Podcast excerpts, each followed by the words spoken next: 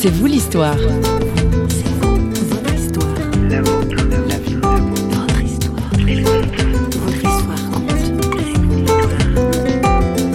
Et ça, ce voyage, moi, m'a beaucoup aidé. Euh, ça, c'était au niveau plus personnel. Ouais, c'était ouais. pas la quête que je menais hein, de me trouver pourtant. Mais de me trouver faible, finalement, ça m'a, ça m'a conduit encore plus à, à m'intéresser à Jésus et ce qu'il pouvait me- m'apporter. Il est brut de décoffrage, ce Damien Boyer. Bonjour, bienvenue dans C'est vous l'histoire. Ce jeune trentenaire initiateur des rencontres de jeunesse Made in France à Valence est aussi un grand voyageur. L'homme est réalisateur et avec notre journaliste Eric Denimal, il revient sur son tour du monde qui l'a conduit à la rencontre des tribus isolées au Népal et en Équateur. Itinéraire d'un enfant béni. Damien Boyer, euh, si je suis ici avec vous, c'est parce que vous avez un, cheminement très très particulier au niveau de votre spiritualité, de votre foi, et puis vous avez des engagements qui sont assez extraordinaires, pour moi en tout cas, qui ai un peu peur de, de voyager au travers du monde, de rencontrer des gens qui ne parlent pas la même langue que moi, tandis que vous, vous êtes parti à l'aventure pour filmer des tribus, euh, pour rencontrer des personnes qui sont très différentes de nous, et pourquoi finalement? C'est quoi votre motivation, à part produire des films que l'on va retrouver sur des chaînes documentaires, des- chaînes voyage Alors oui, la deuxième partie, c'était pour partager une expérience que j'imaginais euh, vivre. Je me Oui. suis dit, il va bien se passer quelque chose. Je crois que la première chose que je recherchais, c'était de l'intensité. hein. Oui. C'était euh, me sentir vivre. Et pour me sentir vivre, euh, j'avais besoin de vivre des choses contrastées, c'est-à-dire de mon quotidien, donc euh, le plus différent possible. Et c'est pour ça qu'est venue l'idée de se dire pourquoi j'irais pas voir les tribus euh, ou des gens qui, des indigènes qui vivent dans une situation complètement opposée à la mienne Oui. c'est-à-dire qui n'ont jamais de choix de leur futur, qui aiment vivre les mêmes choses, le même village avec les mêmes personnes, qui sont dans des endroits reculés euh, dans lesquels ils ne se sentent pas obligés d'aller ailleurs pour être heureux. Et alors, vous êtes, vous êtes allé à quel endroit? Alors j'ai commencé, en fait j'ai fait surtout un grand, un grand voyage. J'avais 25 ans, je me suis dit si à 25 ans tu peux faire juste un petit regard comme ça global euh, de la Terre, bah, j'imagine que ça peut m'apporter des choses pour la suite de ma vie. quoi. En plus j'étais célibataire, c'était facile de partir. Oui. Et là c'est cette idée est venue là des tribus. Aller rencontrer les tribus et aussi les filmer. Et les filmer, voilà, du coup, Mm. parce que j'étais quasiment sûr de vivre quelque chose de différent. Ouais. Il fallait que j'en j'en parle à mes amis. Donc voilà, ça a commencé. Je pris une caméra. Euh, j'ai après filmé en deux heures. Et après, c'est parti pour l'Inde. Donc j'avais prévu un super sac hyper complet. J'avais euh, 20 kilos de matériel qui me permettait d'aller dans le désert ou dans la haute montagne népalaise. Ouais. Ça me rassurait parce que quand même, c'est partir dans le monde, je maîtrisais rien, quoi. hein. Et ce qui s'est passé, c'est que arrivé à Charles de Gaulle, à Paris, ils me disent bah, Monsieur, on pense que vous allez perdre votre sac. Je fais pardon? Bah oui, c'est courant, on perd, on perd souvent son sac dans les transferts. Donc je perds mon sac, bien sûr. Et j'arrive en Inde. Mais je me dis quand même, je suis débrouillard.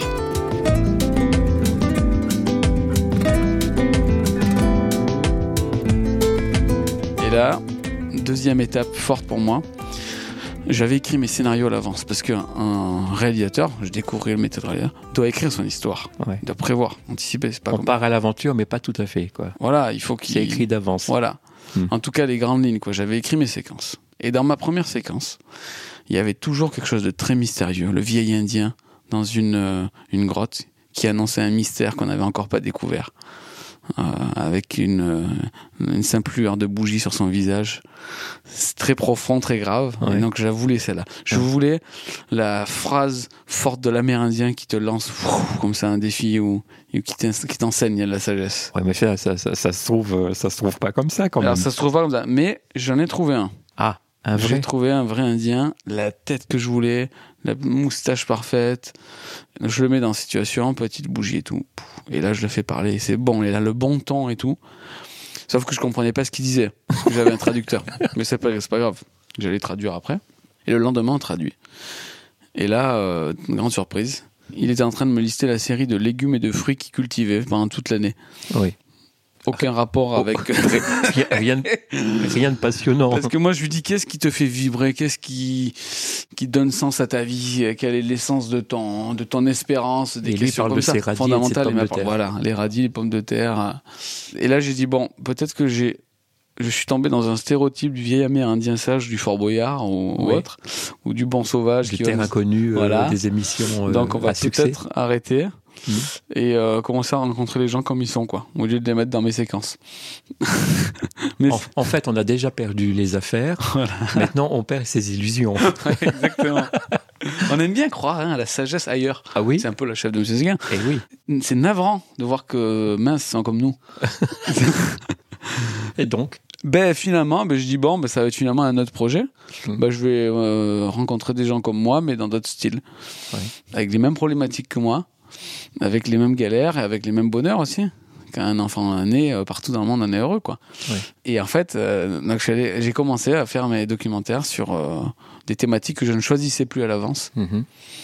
Euh, J'essayais de voir ce qui était fort chez eux et qu'eux-mêmes ne voyaient pas d'ailleurs. Oui. Donc voilà, j'ai commencé par un, un peuple en, en Inde, après au Népal.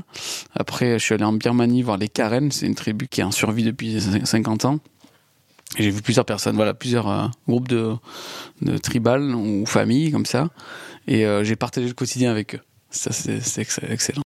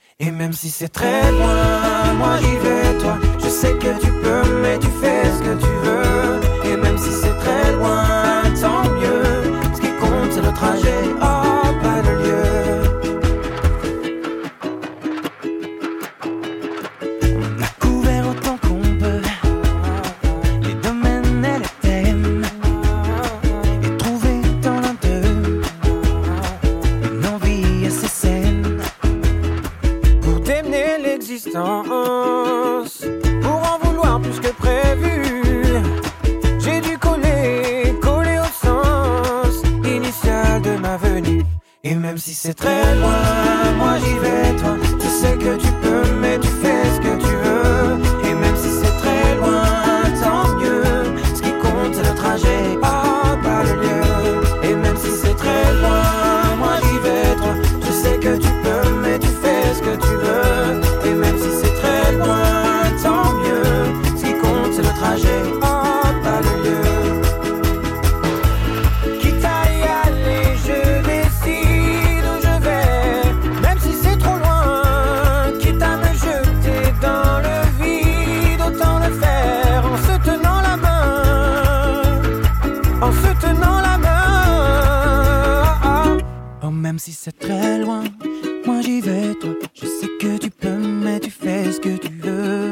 même si c'est très loin, tant mieux. Ce qui compte, c'est le trajet, ah, pas le lieu.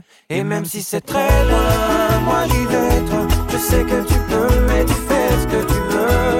Et même si c'est très loin, tant mieux. Ce qui compte, c'est le trajet, ah, pas le lieu.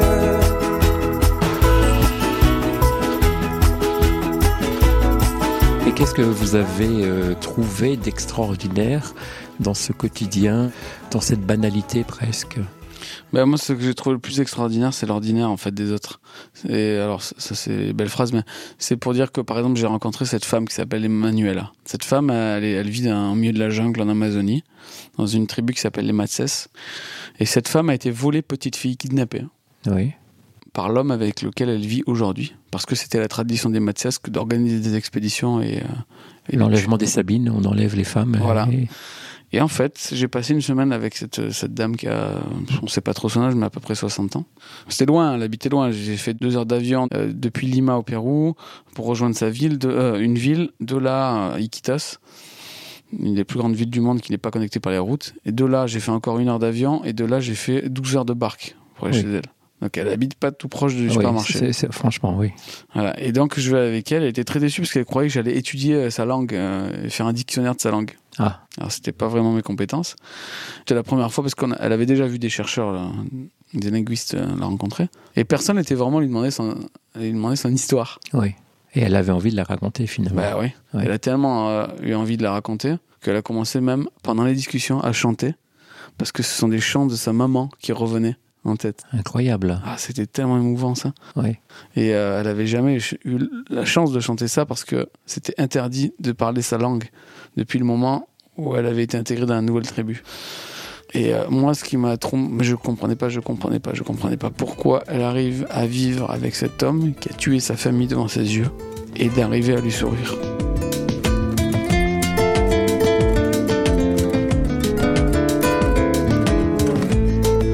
Je me suis de suite dit, comme tout bon français philosophe qui prend du recul et qui est cultivé grâce aux lumières, Oui.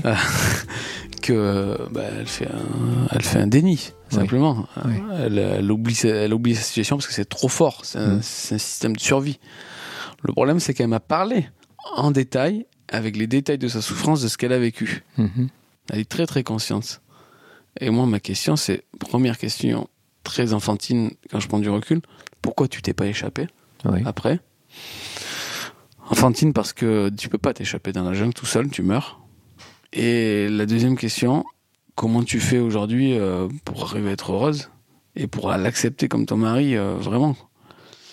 Et là, elle m'a répondu. Alors, c'était en espagnol traduit, alors bon, c'était pas, c'était pas très clair, mais ce que j'ai compris, c'est qu'elle l'aimait en fait.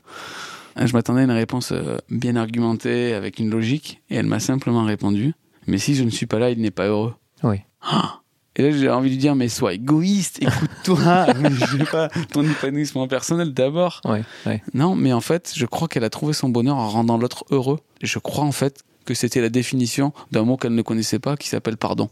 Et moi, ce qui m'a rendu dingue dans cette histoire, c'est que cette femme a pardonné et je l'ai vue au quotidien, mais pour elle, c'est de l'ordinaire. Et c'est ça qui l'a rendu extraordinaire pour moi. Blessing to see people with their heads up to the sky still. Cause honestly, for the same people, life can be so real.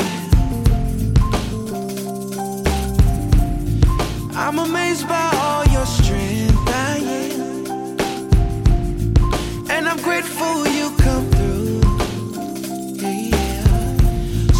take this time to stop a moment and show my gratitude for you. I put my lighter in the air for you. I see what you're doing, yeah, I see what you go through. Put my lighter in the air. The truth is you're beautiful, beautiful, beautiful, beautiful. Now put your lighter in the air for us. Everybody singing together, sing a new song. Put your lighter in the air for love. It's beautiful, beautiful. Many ships are sinking. Many stars are falling down.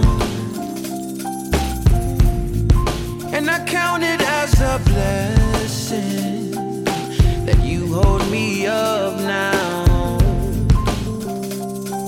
Oh, I can tell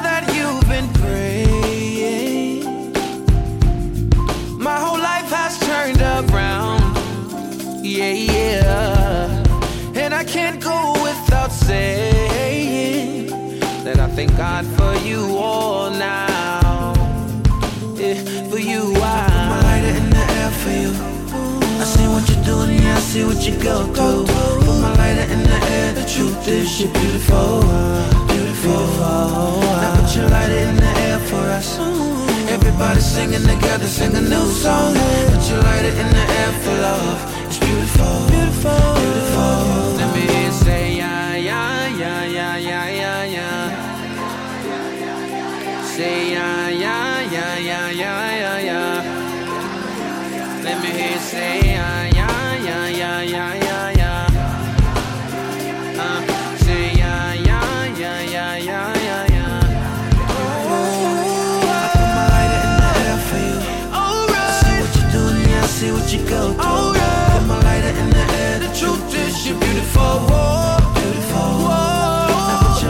C'est sur cette histoire émouvante d'Emmanuela qui vivait l'évangile sans le savoir que l'on va se quitter. Merci à Damien Boyer d'avoir partagé avec nous l'extraordinaire de son existence.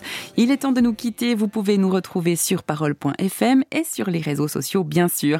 À bientôt dans une prochaine émission C'est vous l'histoire, une émission signée Radio Réveil. Hasta luego.